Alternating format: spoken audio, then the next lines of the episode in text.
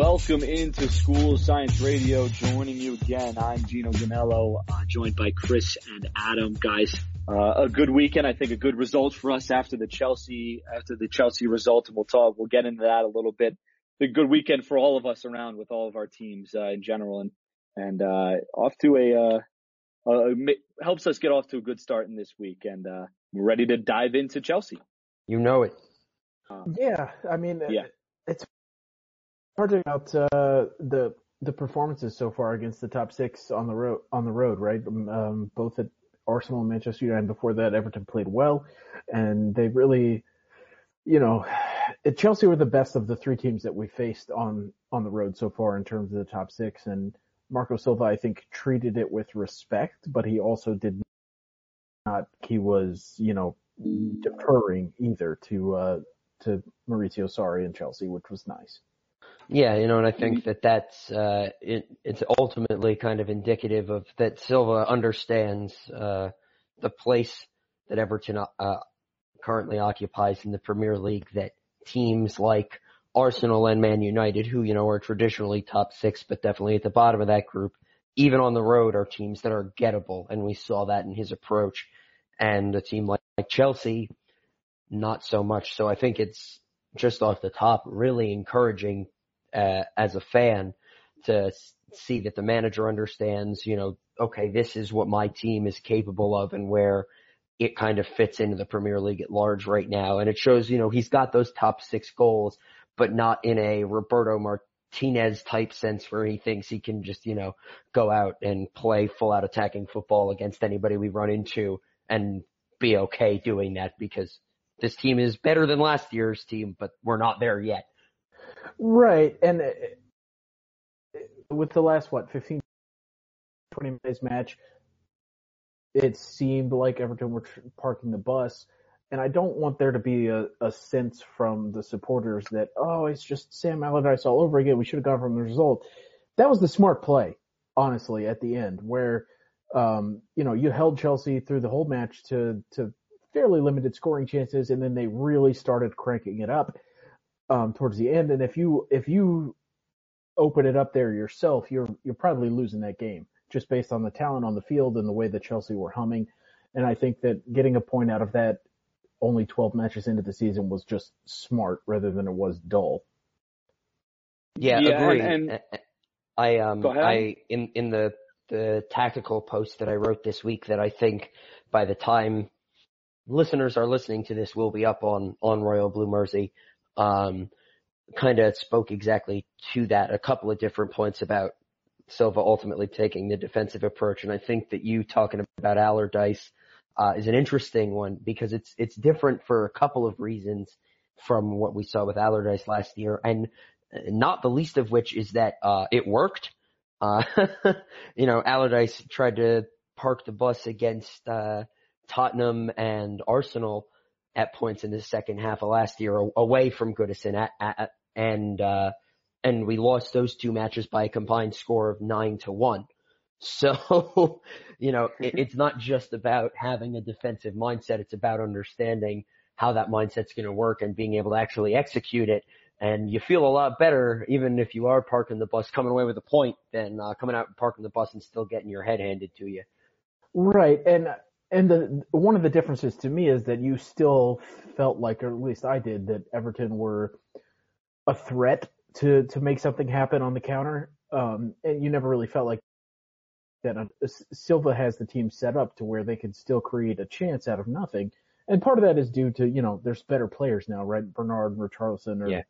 are certainly quick and dangerous, but uh, even when Chelsea were bringing the heat, which they certainly did, and I think for, I would be if I was a Chelsea fan, I would be very pleased about Sarri's progress so far. But Chelsea still had to respect what Everton could do if they broke away, whereas last season that was just not the case at all. Yeah, uh, agreed. And, you know, having Richarlison up top again, obviously, you know, he brings a, a different element in terms of being able to strike quick on the break. Um, you know, he didn't ultimately get a whole lot, uh, of opportunities and, you know, maybe one of the biggest reasons for that is, is maybe uh, now that we've seen what the injury report is looking like for Gylfi Sigurdsson, he maybe didn't have as much of an attacking impact on the matches as you would have liked, and you do wonder if it comes back a little bit to that challenge he took from uh, from Jorginho. That was relatively early in the match, if I remember correctly, first half at least. Uh, um, uh, yeah, it was within the first maybe 25 minutes or so. Yeah, um, you know, so and can we can talk about you know that that particular refereeing decision in a moment, but especially when you consider that you probably had your number 10, you know, hobbling around on one leg you're even more willing to look at what we did or did not produce in the attack and go, you know, it is what it is.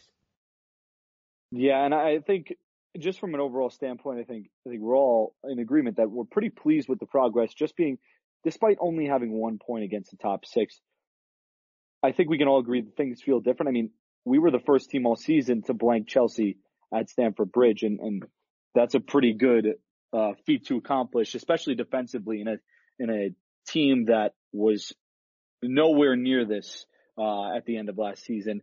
Things have really changed around. It, it feels like there's progress being made in the right direction. And, you know, the woes may not end this year, but it feels like they will come to an end uh, relatively soon. But getting into those tackles and really the refereeing in, in general, it was a huge storyline from this match. I mean, you go on Twitter and you, you see people tweeting about it almost every, it felt like every two minutes there was another tweet about how uh, Kevin Kevin Friend ha- how he basically had a nightmare. I mean, early yellow card on Mina that probably wasn't a yellow card.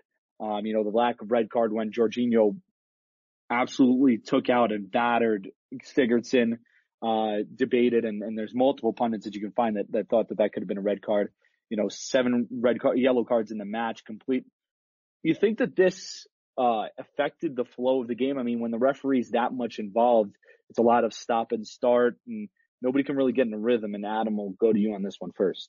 Well, you know, I think there's two sides to it. Uh, one is that I think in terms of the, the couple of tackles in, in this match that were the most violent, uh, they were Chelsea players on Everton players. Um, I'm, I'm drawing a blank. Uh, Castillo Walcott also took, it was from Marcos Alonso uh, a horrific tackle as well, where Alonso basically just planted his studs right into Walcott's ankle.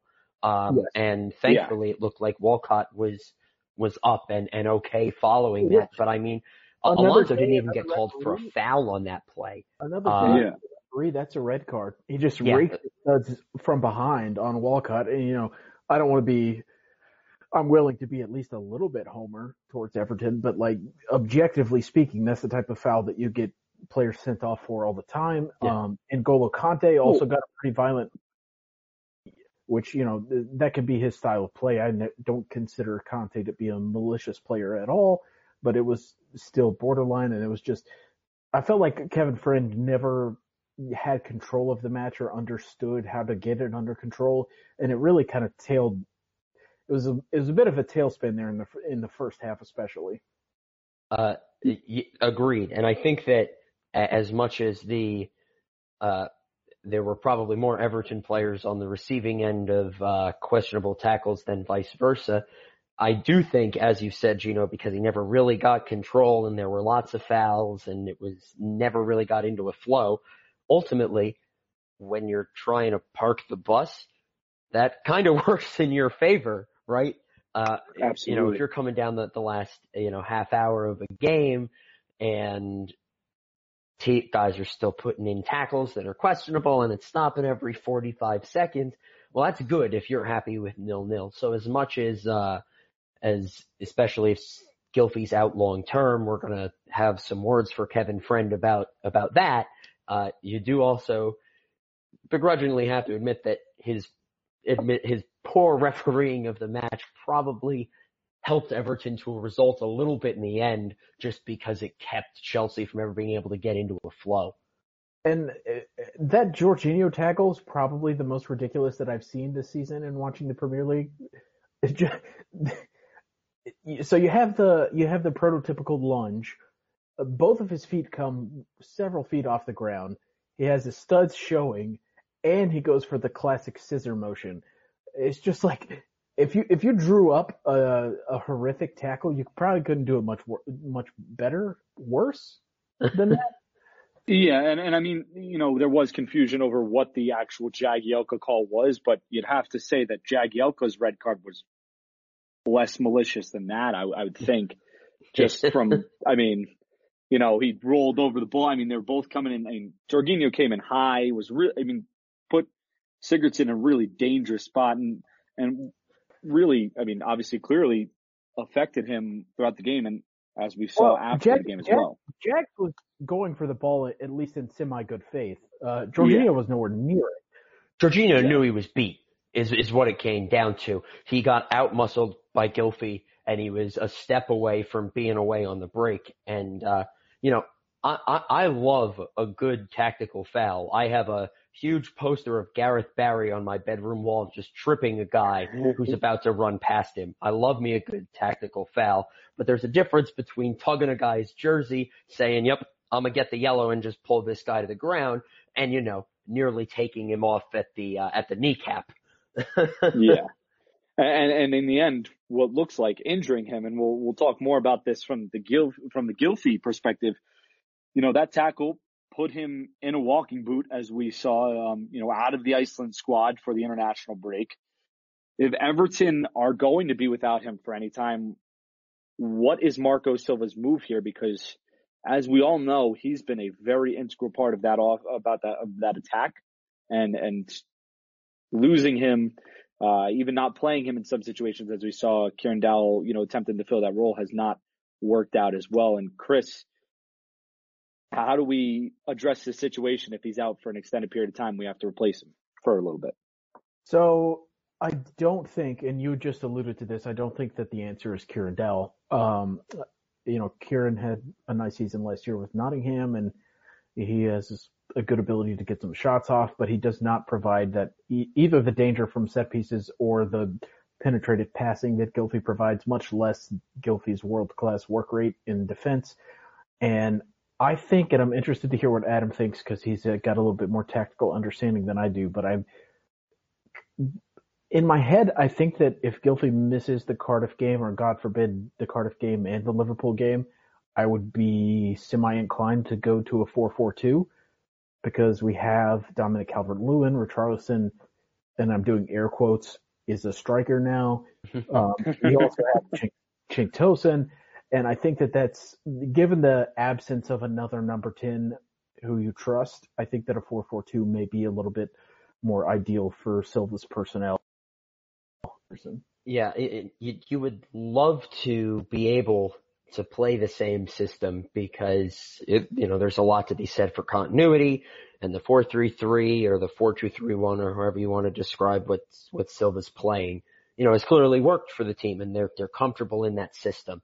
Um, but we just don't have a guy who who can play in that most advanced role at this level. As you've rightly said, I don't think Kieran Dowell is there, and we don't even really have a player who can kind of fake it at that spot. Like, and I can't believe I'm about to say this, uh, like you would say of of like a Ross Barkley type of player who you look at and you say he's not a ten, but I can squint hard enough and see him as a ten in a as the most advanced in a midfield three for a couple of games in an emergency situation. We don't really have that type of player either. Um, no. So and if and to your point there, um, it bears noting that Andre Gomes has locked down the the kind of number eight role, and you you need his deep progression of the ball more than you would want to experiment with him in the ten. Tom Davies is not a good enough attack. Bernard trying to and I mentioned Bernard only because a large section of the fan base is for some reason clamoring to see him play in the middle. Um, if you tried to put Bernard in the center of midfield against um, Cardiff City, he would the, die. Yeah, he would be hospitalized, and that's no slight against Bernard, even though he is uh, well slight. Yeah.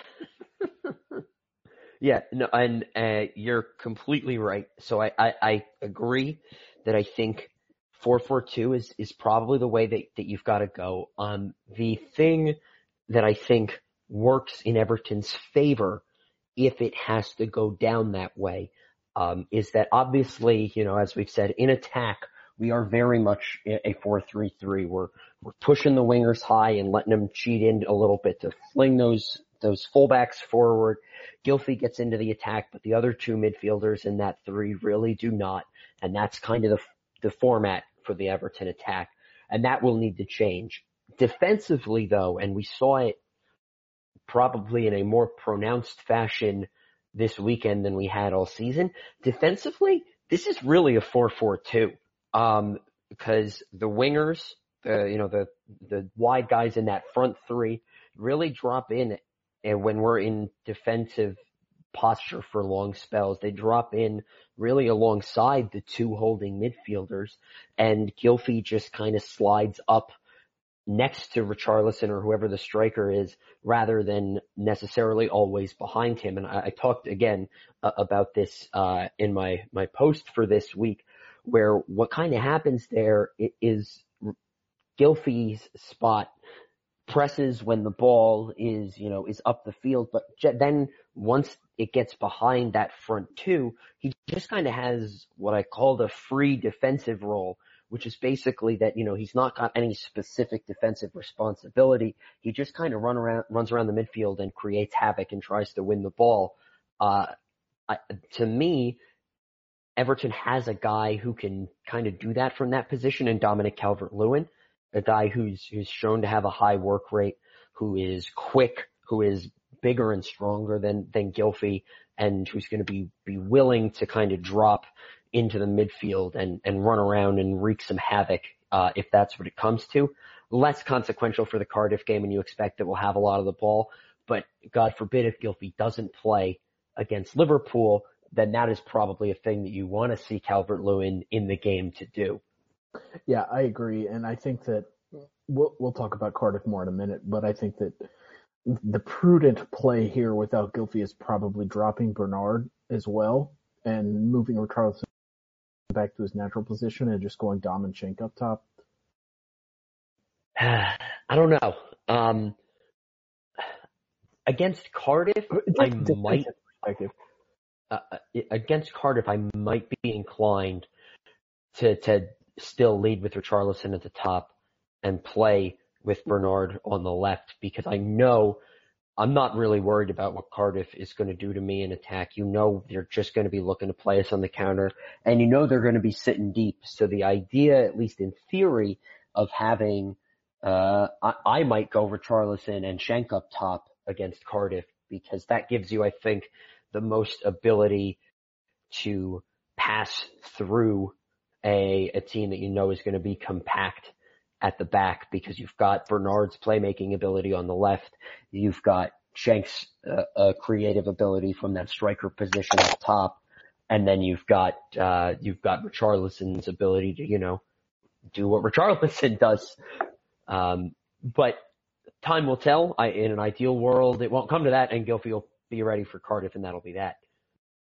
Yeah. Yeah. Agree. Yeah, absolutely. Absolutely. And, and, you know, we think forward to Liverpool, you know, that, that's a, a topic for a different day, but hoping Gylfi is ready for that as well. Cause again, he has been an important player for us. And I think obviously, you know, there's, there's obviously a toss up as to what we do, um, tactically against Cardiff, but I think for the most part, we'll, we'll get into this. I think for the most part, um, whoever we end up going with out there, if Gylfi is out, um, will probably, uh, suffice for at least that game, but going into Liverpool will cause a little bit more of a problem. But back to, uh, the Chelsea game, there was one situation I think that, that was interesting to all of us. Uh, Silva, he, uh, decided to bring on Jagielka late in the game to, uh, I, it seemed like, you know, sew up a, a, a tie in this one and, uh, get a point out of it. What did you guys think of this? And Adam, will go to you on this. How do, how do you think that, what do you think about this decision to bring Jagielka on late in this game and really kind of sew up a result? Um, just from a, I guess, a pure perspective of it being Jagielka in general and, uh, you know, how the tactics then came from there. Um, well, I, you know, I think that with Zouma out of the equation, the third best center back on this team is still probably Jagielka. You know, we can have a, an argument between who's better uh, with Jagielka and Holgate, but it's semantic because the only time it's going to matter the rest of the season is the next time we play Chelsea because the top three are going to be some combination of Keane, Zouma, and Mina the rest of the way. Um, my initial reaction when he made the sub, um, which I think is probably most people's reaction was ew, gross. I don't like this. It makes me feel icky. Um, but you know, logically at that stage of the game, what did he get? I think it was like the set, I think it was the 79th. Uh, I think he, yeah, Jags played 11 yeah. plus, plus added time. At that point in the game, especially as Chelsea is continuing to throw pressure at you, it's probably the right move. Um, it gets you a vocal guy in Jagielka who plopped right into the center of that back five between Keane and Mina, who have not, you know, don't necessarily have that, that strong of a partnership yet just because I haven't played that much. It gives you another guy who's going to be vocal on set pieces, which again, we know has been an issue for this team. Um, and it doesn't, it didn't excessively change what we were going to be able to bring going forward. Because anything that we were going to do going forward was going to be through the long ball anyway or quick on the counter. And it was always going to be trying to get Calvert Lewin in behind or in over the top, um, past the, the Chelsea center backs. And I don't necessarily think that, uh, you know, the configuration of the midfield was ultimately gonna impact our ability to get a chance that way or not. Ultimately we didn't, but I don't think that has anything to do with the decision to go to a back five at that point. And it also bears noting that the Jags came on for Gylfi and in hindsight, which is obviously always 2020 and that kind of thing, but Gylfi was hurt. And so you look, if, if you consider needing to take Gylfi off at that point in the match, you can kind of con- consolidate your losses for lack of a better term and just say, okay, I don't have anybody to bring on for Gylfi because I've used Dom, I've used, um, Lookman at this point. Let's just get out of here, um, w- with a point. And yeah, Jag, Jag thing, but as Adam said, he's a communicator, he's a coordinator, and I, it didn't end up going as badly as I thought it could have when he came on. And I don't know that there's anybody else really that I would have rather seen in that situation where you have to take Gylfi off. I suppose you could have brought on Tom Davies for Gylfi and just told Tom to sit a little bit deeper, but you know, Tom is, I still trust Phil more than Tom in terms of mistake proneness. And so it's hard, it's hard to be upset about it considering the circumstances, I think is the, is the main takeaway. Yeah, uh, Phil brought more defensive solidity than Tom would have without, uh, uh, and if you think that Tom would have brought a, a, better chance to nick a late goal than than bringing on Jags did, it's it's certainly by nowhere near as much as Phil is the better option to Tom defensively speaking. Um, so I've got no problem with it. I would suspect just based on you know, knowing what this opponent was going into the week and knowing that we didn't have Zouma, I would suspect that Silva had to have worked with those guys at some point during the week and just worked on this as a possibility late in the game, particularly if we were late in the game and ahead, that he would have wanted to have been prepared to to put Jags in the middle of Keane and Mina. So I seriously doubt that that was something he just sprung out of nowhere on those guys. They looked like they were ready for it, that everything was composed. There wasn't a whole lot of confusion. Everybody knew their spot. Um, so in the end, it did exactly what you wanted it to. So yeah, and tough to complain. And if Phil came on and immediately starts directing traffic, which kind of puts you at ease, right? Like uh, you have to think that Jordan Pickford at least felt better with Phil directing traffic out there. Yeah. Yeah, absolutely. And I was just about to actually mention that, that, you know, Jagielka, he has the experience. And in a situation like that where you're not putting him out there for a significant period of time, um, you know, he has that experience on how to lock up a game like that, especially against a team that has the attacking power that Chelsea had. Um, you know, and, and, you know, obviously his speed worries you a little bit, especially, you know, balls over the top, but, um, played pretty well there. His leadership was, was great. And I, I, think that, you know, it was the right move overall. And, you know, I think in hindsight, we all can agree that, you know, a zero zero result is, is perfectly fine with us. But just a couple of things to wrap this up and we'll start with, uh, with Ademola Lookman. I mean, you know, he's been terrific over, uh, his past few substitution, uh, appearances. Uh, pretty, played pretty well again against Chelsea and, and you know, that dribble move by him was was just something else. And I, you know, I'd like to hear what you guys think about, you know, obviously the move, but also about his progression from week to week now. Um, since, you know, the beginning of the season when his attitude and, and, you know, mindset was all out of whack. And now it seems like he's figured it out. Chris, we'll go to you first on this one. I believe that it was Cesar Azpilicueta and either David Luiz or Antonio Rudiger that Lookman victimized in the second half. Mm-hmm. And that that got me out of my seat. I think I sent maybe a like a key smash style text to Adam at that point, where uh, Lookman gets past one guy and then the next guy is just dead on arrival. He he's kind of slaloms past him and gets to the touchline as it, and is able to provide a cutback. And it was just is really the type of thing that you haven't seen from Everton in the in the past few years since Gerard Deulofeu was running the touchline. And as much as I love Deulofeu, Lookman has a little bit more directness about him.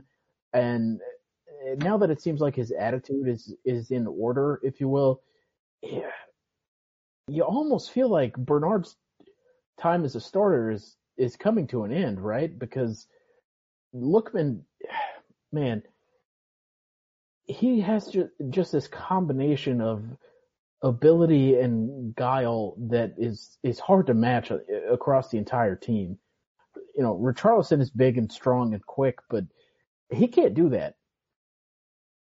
Yeah, I mean, I think that you know Lookman has, has done a good job of really finding himself in this season and and really done a you know I, I think he deserves a, a spot in this team somewhere. I'd like to see him, you know, start a game and show him what he's got through 90 minutes, uh, because he has been playing very well and, and it's a great situation to have. You know, if we were doing this last year, we would not be having the type of conversations that we're having right now about Lookman and Walcott and Bernard and Richarlison and the three strikers up top and, you know, the center backs in the back, you know, the type of stuff that we're discussing now in terms of personnel is I have to say a sigh of relief, let out a big sigh of relief for a lot of Everton fans because, you know, we didn't have this and we haven't had this for a while. And the, the selection problem is one that I think all of us would gladly take on, um, as we, as we move forward because having that many options is, is always a good thing. Absolutely. And I, I, I've just, uh, I've just had a bit of a fever dream idea here, so bear with me. Uh, involving Ademola Lookman. Uh, so if we suppose that Gylfi cannot play against Cardiff, uh, uh, you you feel like and and you feel like separately from that that Lookman has probably earned himself a spot start at this point. Um, and I, I'm almost wondering if maybe the the best approach to try to get something different out of everybody um, if we start, if we move Richarlison back over to the left, um, and start one of the true strikers up top, put Lookman on the right, and just play Walcott in the hole behind the main striker. It's it's a position that he's played before. He's he's not quite looked himself of late. I think it would be an opportunity for him to get on the ball a little bit more and to get more involved in the game, which I think would be a help for him right now.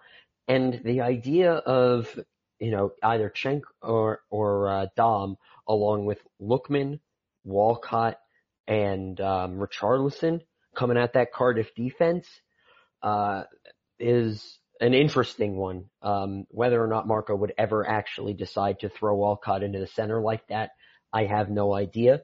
But based on what Lookman has brought recently, I certainly wouldn't hate to see that configuration if Gylfi can't go in a couple of weeks. Yeah, I'm with you.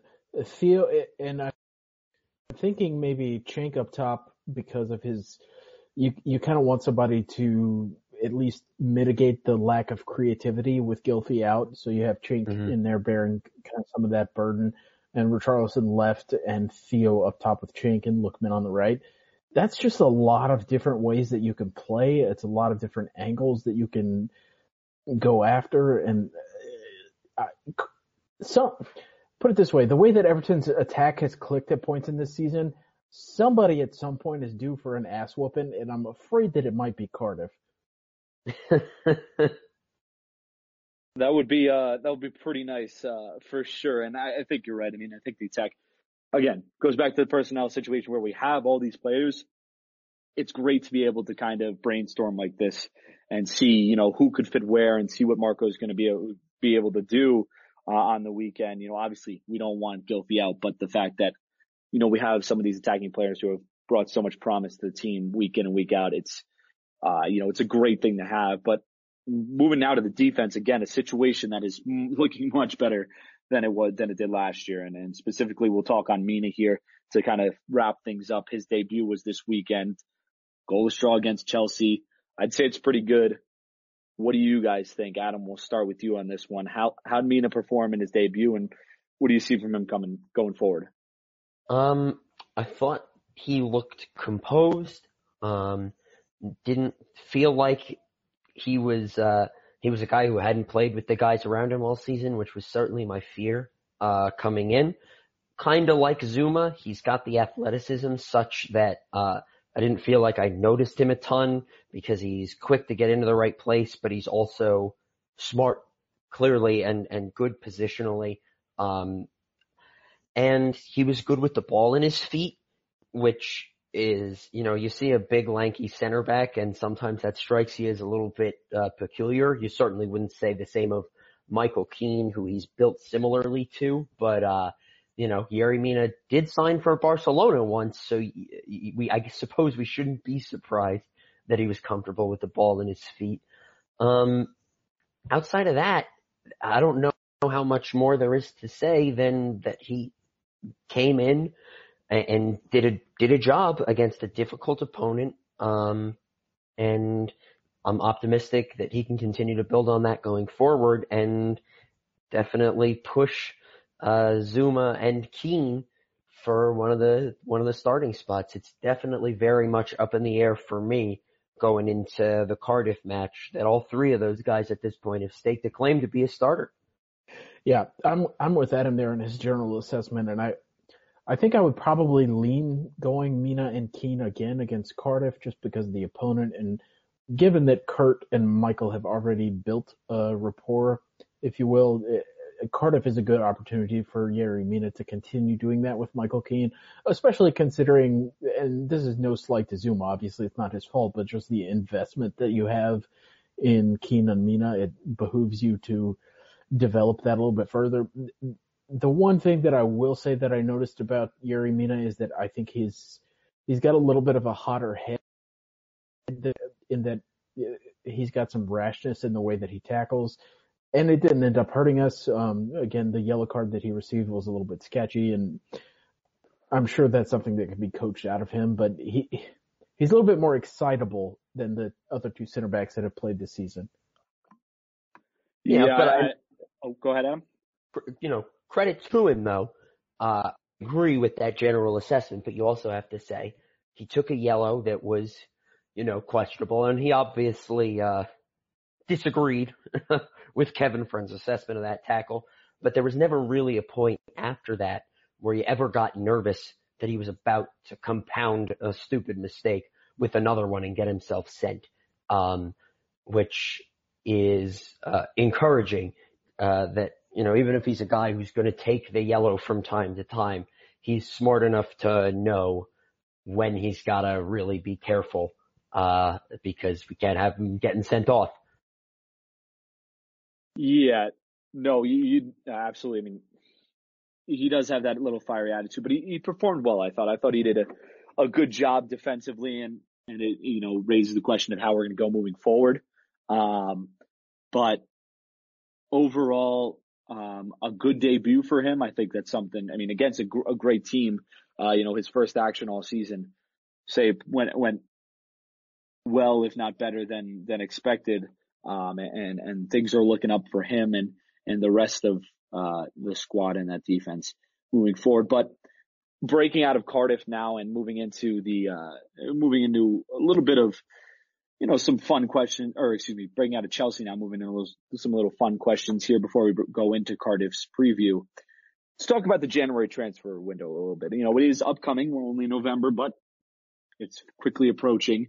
And uh, on that topic, Farhad Moshiri, uh, Moshiri our, our, owner, said, um, "We bought a lot of players." And this is a, a, direct quote from him. We bought a lot of players.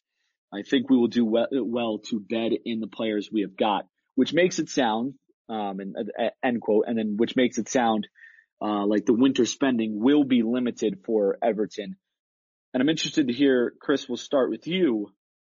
Do you, do you guys think Everton need to do anything in this winter transfer window? Should they? And if you do believe, um, what would you want them to do? So I think that my general answer is they don't need to do anything and we'll see how the next couple of weeks develop. I, am just pretty pleased with the depth of the squad, the talent of the squad, and the options that Marco Silva has available to him. There is a, you know, there is a concern that Kurt Zouma and Andre Gomes will not be back, and they're obviously two very key members of the squad. But that's maybe something that you worry about later. If if I was to say that Everton needed to do anything, I think that my answer would be at right back and not that Seamus Coleman has really put a foot wrong this season, just that uh, I'm not confident in the cover that we have there if Seamus goes down. Jonjoe Kenny is currently hurt, and we're not really certain how good he is to begin with. And I'm not saying that Everton need to do a, a Lucas Digne situation or or even an Aaron Wan-Bissaka type of purchase. Just something something to kind of reassure that situation at on the right flank to where if Coleman goes down, you have you have a more reliable deputy than Kennedy than um, Jonjoe Kenny. Yeah, uh, yeah. Uh, right back was one of the things on uh, on my radar as well. I, I don't. To to answer the original question, I don't think that Everton needs to do anything in January. Uh, as Chris has rightly pointed out, um, you know there are potential holes in the center of midfield and at center back if uh, Gomes and uh, Zouma are gone at, at, the end of the season. Um, but ultimately, that's something that you deal with at the end of the season when you. I think Everton would be happy to bring both of those guys back, and if at the end of the season it turns out that they cannot, then obviously those are holes that you look to fill. But for now, uh, they're here and they're here to stay to the end of the season. So I don't see any issues at either of those positions. Um, I think that the only other position at which something interesting maybe could happen is at striker. Um, but again, I think that that's something that ultimately waits until the end of the season when we have a little bit more clarity about what the situation is there. Um, you know, uh, we've got options up top, without a doubt, in Richarlison, in Dominic Calvert-Lewin, and in Cenk Tosun, who are Premier League level players at that position, and but none of them have absolutely, without a doubt, staked their claim to that position. And I, I don't suspect that in the next six to ten weeks, anyone will, you know, really plant their flag there and say, you know, this is my spot going forward but I also think that the continued combined play of those three will be more than good enough to have Moshiri and Brands and Silva say, we're happy with this position for now.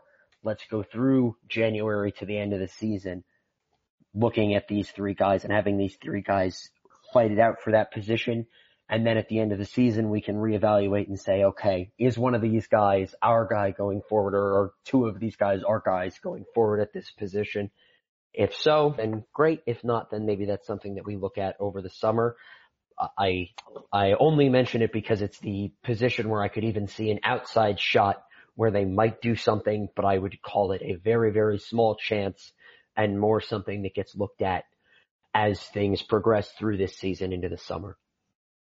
Yeah, I agree with you regarding the striker, and I, I would say that I probably should have mentioned the number 10 position given w- what we men- mentioned about Kieran Dowell earlier. And there has been some whispers, if you will, about Dowell going back out on loan in January, given that he's not playing much. And especially since Gylfi has got, has played so often and now gotten hurt, it might be interesting to see if you can find somebody to help with that position. But again, I, I would really not be surprised if Everton kind of just slowed up the spending this this winter. Yeah, and I think you know the the idea of having a guy who could back up Gylfi for the second half of this season and, you know, and send Dowell out on loan, which I think is probably where he needs to be right now, uh, is appealing, but ultimately you're kicking the, you're kicking the Dowell can down the curb another six months and now you've got a real problem when, uh, when next season rolls around where you know Gylfi's still your guy at that position and now Dowell is a year older, uh, you know, a year closer to being out of that prospect range and into that, you know, is he or is he not a player who can play at this level range while you've still got another body at that position that you're now trying to balance and find minutes for as well. Um, so I, I would suspect, again, un- unless the club knows something about that injury to Gylfi that we don't, that Silva and Brands will be happy enough to say, we've got enough strikers and enough wingers that we can shuttle into the middle or pretend that they're strikers and play a 4-4-2, uh, that if we lost Gylfi for a period, we could survive. Uh, and they'd rather stick with that than bring in a body who in six months, I don't really know what we would do with. And I don't think that they're looking to spend more money, uh, after all the money that's been spent over the last two summers on a guy who's a, you know, a four month solution, uh, to a problem that may not even be a problem. Yeah. And I, I think that we're, uh, in, in the type of situation, there's a fine line between competition and having too many players on the squad and, and really causing problems in terms of man management. I think we're right at about there at that fine line. And I think that the squad in general. It, we've been having these personnel discussions week in and week out about who should be where and, you know, having these options. And I think that, you know, obviously there are some situations that, you know, could be enhanced a little bit, but I don't think they're overall, um, absolute desperate spend in January situations, uh, that we need to worry about right now. And uh, of course, Zouma, Gomes, the, the lone players, those are, are, are problems that we can address in the summer. But going into that realm and then I guess, you know, jumping another six months forward into the summer, given the choice for you guys, and, and I have my answer on this already, but I'm interested to hear what you guys say before I give mine. Um, if you can only keep one permanently, would you rather have Kurt Zouma or Andre Gomes? And Adam, we'll start with you. Uh, it's a tough one, um, because I've been, I've been impressed by both. Um, I think that Andre Gomes fills a need that is probably bigger based on the current squad that we have. I think we need a player like him in the center of midfield more compared to the other players around him than we do Zouma uh, at center back, given that we now have Keane and Mina who have both looked, you know, pretty good overall. Um, Gomes is 25. Zouma is, I think 20, 23, uh, 24, excuse me. He's 20, he just turned 24 in October. So the age difference is, is not that, that significant either. So I, I lean Gomes, which I think is good because I think he's the one who's much more likely to stay. Um, because I think it's harder to find a quality ball progressing midfielder who can also play a fair bit of defense, who is going to be looking to play at a club like Everton. Guys who are good at the things that Andre is good at, uh, but just a little bit better than them, than he is. Those are guys who, you know, exclusively play on teams that are competing in the Champions League, you know, into the knockout stages year after year.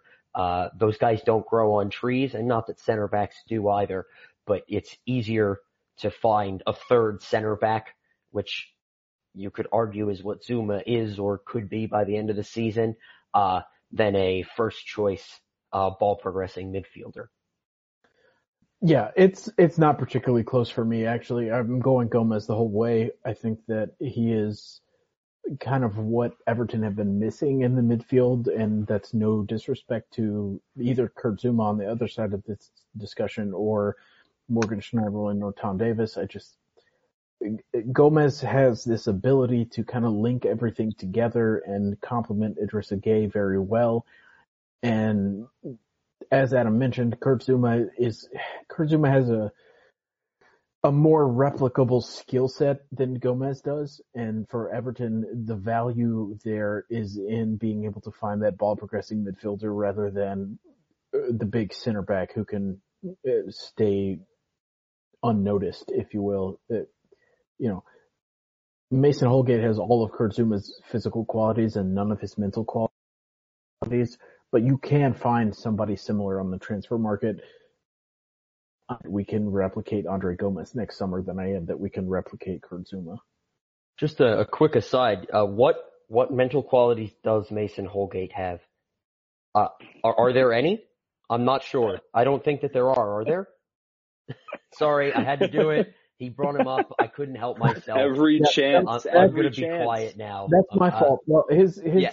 his mental faculties don't um, translate to Twitter very well, and they don't trans- translate to the football field. So I, you know, we're, we're running out of options. Anyway. Meanwhile, back at the ranch. Yeah.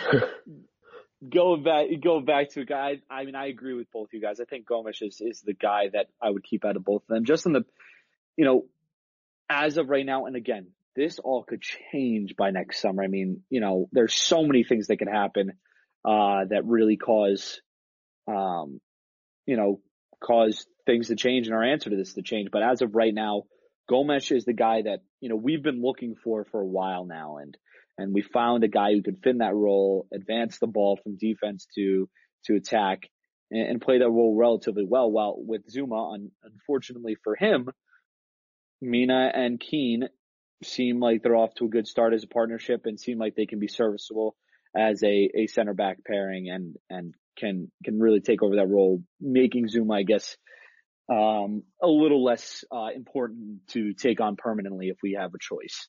But moving on now to Cardiff, we talked a little bit about, about it already, uh, as in terms of whether we're going to have Gylfi or not, the situation we're going to, um, the, the tactics we're going to use, the formation we're going to use, and the situation we're going to be in. Uh, but let's talk about Cardiff, the team first. You know, I don't think they're as bad as we thought they were going to be, especially the way they started off the season. Um, I, you know, they, they have come out here a little bit, been pretty feisty, um, even despite still being in a relegation spot. Um, they got 13, uh, ex- their expected goals is 13 and, uh, their expected goals against is 18.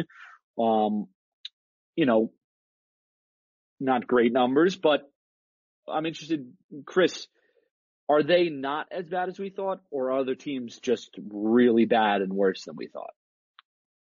I, I honestly think it's a little bit of both, right? Because there are a handful of teams that are really bad that Cardiff are benefiting from. Um, Fulham are the main example. They're just they look like one of the worst teams to have come up from the championship in in a handful of years. Southampton are terrible. Crystal Palace, who we, at least I expected to be better than they are, are terrible. Burnley are not replicating what they did last season when they um, qualified for Europe. So it's easy to say that Cardiff have benefited from that, which I think they have. But Neil Warnock's pragmatism has kind of worked so far. And I mean, if your if your aim is to come up, get one or two seasons of the, you know, the broadcasting slash TV payment and, and consolidate from there. They're doing a good job of it. And I don't, you know, it's, it's awful. I guess I wouldn't really be that shocked at this point if they nicked 16th or 17th and we're still here. Yeah, you know, and I think I think when you you look at at the bottom of the table right now, um, you see Newcastle, Burnley, Crystal Palace, Southampton uh, are the teams directly above Cardiff. Cardiff's in 18th, and then Huddersfield and Huddersfield and Fulham are 19 and 20. It's it's hard for me at this point to see Huddersfield or Fulham not getting relegated. Obviously, very early in the season, but those two teams I think have been far and away um, the two worst teams in the league so far this year.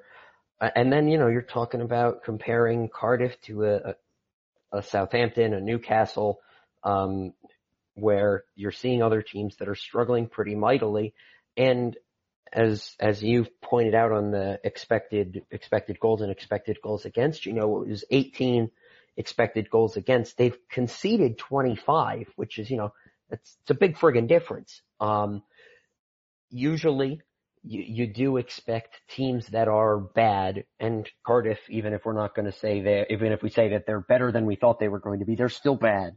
Um, you expect bad teams to underperform their expected goals and expected goals against a little bit, but that's, that's a big difference. You know, that's, that's a, the 50%. They're giving up 50% more goals than you'd expect them to. Uh, you do wonder if maybe there's a, a regression, a, maybe a progression to the mean in that case, where they, they come back around a little bit and start to get a little more luck in terms of defensively. And if that happens, well, you know, then you're looking at a team that is probably better off than Southampton or Newcastle. And I think that the, the biggest thing is when you looked at their, at Cardiff's roster at the start of the season, you thought, who the hell on that team is going to score goals? But so far they've got more goals than Newcastle, Palace, Southampton, and Huddersfield. Um, so if, if that creation of goals is is something that can be sustainable, which as you again have pointed out, the underlying numbers say they might be. They're they're going to be better offensively than those teams too, and you'd expect over the long run, then maybe they'd be all right. Well, uh, while I don't disagree with what you're saying, it should be noted that uh, Cardiff's game winner which I think came off the against Brighton on Saturday, which I think came off eventually the boot of uh, Sol Bamba, which you know Mo Bamba, Sol Bamba. Hey, um, that that had to have uh, inflated their expected goals tally by at least a little bit, considering how many chances they had to put that circus goal away. That's, I had forgotten about what that goal was until you had just mentioned it and I had seen the highlight. You're right. They probably put up like 1.5 XG just from that, uh, that exchange alone. But still, you know, even with that, uh, the numbers are better than you would have expected them to be. Absolutely. Yep. Uh, yeah, absolutely. And, and, you know, that, that goal was, that goes nuts watching that uh, uh, on replay. Just crazy how that ball didn't go in at first, um, but finally ended up getting in the net. Um, but I, I, agree. I think you know at the beginning of the season, a lot of people were talking about Cardiff and, and they looked pretty bad. But I think that the team has progressed pretty well, um, come together and and really shown that they can do some things. You know, probably not securing any massive upset wins, but doing enough maybe to to stay out of relegation and, and get um, you know, stay up for another season. But just from our perspective now, you know, another team coming to Goodison, another team with this tight defense, uh, you know, defense that's going to stay back there, you know, not really pressure us offensively, gonna, gonna just kind of lay a brick wall down there. And this is another opportunity for us to break down, you know, that, that low block at Goodison. And obviously there are questions about Gylfi, which will play into this a little bit. But, uh, Adam, we'll start with you. How do you feel about our our chances of you know being able to break down this? Um, I guess with Gylfi and without Gylfi. Well, uh, it's it's an interesting test, isn't it? Um, you know, I think that given the the results from earlier in the season in, in these kind of home games against Palace, against Fulham, uh, what have you, um, there's a reason to be optimistic. Certainly, if if in the lineup, that at some point if we're applying enough pressure, we've got the finishers in front of goals, we've got the creative players both in the center and out wide, both in the wingers and the fullbacks that you'd expect we're going to find a goal or two and, and we'd, we'd be able to do enough to, to win this pretty comfortably. Without Gylfi, now it's a real interesting litmus test of the rest of the attacking talent around. Um, we have at times this season been uncomfortably prone to just throwing to bringing the ball up in the wide areas because that is usually where we like to progress, which is neither good nor bad on its own, but we progress into those wide areas and we're a little anxious to just put the ball into the box at the first opportunity we get. Um, if particularly in the absence of Gylfi, um, the, the, the motion becomes that, that we're just getting the ball into wide areas and trying to cross it in. Um, that has the potential to be a problem, uh, especially if Richarlison gets a start up top. Uh, obviously, adding Dom or Cenk um, gives you a better opportunity to to put those some chances like that home. But even if Gylfi is not playing, I think it's vital that the players who are on the field find a way to use the central channel to create opportunities that, that we're going from outside to in, inside without just playing the quick and easy direct cross. If we can do that successfully, and I think that they can, I think that this group can even without Gylfi, uh, then I think it's still a relatively comfortable game. Um, but I also think that the longer the game goes without Everton scoring a goal, potentially the more anxious those wide players are going to get, the more hopeful crosses we're going to be playing into the box. And if we lose our attacking composure and resort to just whipping in cross after cross, uh, we could be in for a bad time. Well, Chris, real so quick. Before, I'm going to submit. Go ahead. Real, real, quick, Chris, before you, you get into this, um, Adam, just on your, what you're saying about the tactics, if we don't have Gylfi, I think, you know, we have been talking about, you know, from a selection standpoint, uh, how we would, we would do it in attack. I think it would be more of a, uh, that's more of a shout to not have Richarlison play on the left if we are going to go wide, just because we know his crossing and passing ability hasn't been the best this season. Um, and, and really, uh, he hasn't shown us much compared to that of, you know, a Bernard or a Walcott or a, uh, a Lookman. Yeah. If there's, you could make a whole lot of arguments around it, and I definitely think that, that that's one. The sneaky thing about Richarlison, and we've seen it so far from him this season, is that he's good in the air. You know, he's not a he's not a huge guy. He's he's pretty good in the air for a winger. I think if he's paired, you know, with uh, a Dom or with uh, Cenk, then he's got a little bit more of an opportunity to kind of be sneaky about the matchups that he picks up in the air. Um, but even if he does play on the left, you would hope if he is out on the left and we are in a spot where we've got to be, be sending in crosses, that they would be coming from Lucas Digne, who is a very good crosser of the ball, as opposed to Richarlison, who is not. So I, I don't know necessarily if Richarlison out there on the left is a bad thing if we are cognizant about who is playing that final ball from the left and it's Digne as opposed to Richarlison.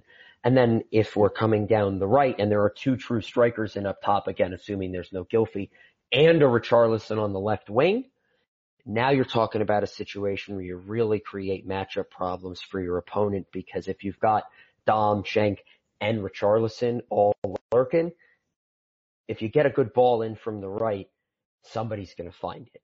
You would hope.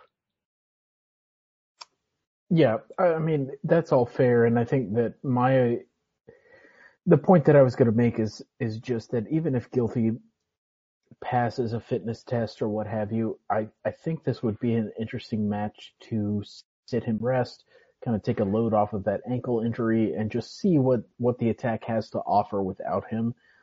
You know, this is a really good opportunity to get three points and hopefully inflate your goal differential, but in terms of maybe the most valuable player on the team, there's also no reason to rush him out there if he's if he's got something going on. So I, am kind of leaning towards just regardless of whether Gylfi's healthy or not, just sitting him down in this one and and letting what will be be.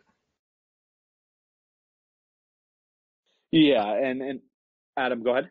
Uh, it's uh, it's it's an interesting proposition for the team as we kind of, you know, we've kind of talked about this, um, that we're kind of at an interesting crossroads where are we, A, are we the, the best of the rest among the, the Premier League? And B, if we are, are we pushing legitimately for a top, a top six spot to, to break in probably ahead of United or against Arsenal?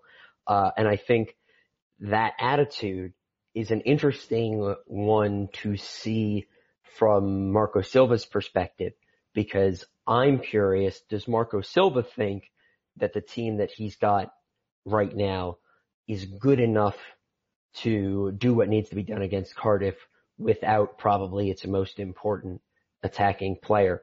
I don't know what the answer is, but it's a really interesting point to bring up, Chris, because I think that tell, I think that Silva's answer to that question tells you a lot about where management thinks this team is right now along in its process? Yeah, and I, you're right. It's, it is a great question. And I think it also plays into, you know, the Derby in a, in a couple weeks or a few weeks that is, certainly going to be in the minds of, of all of the, the personnel at, at Everton.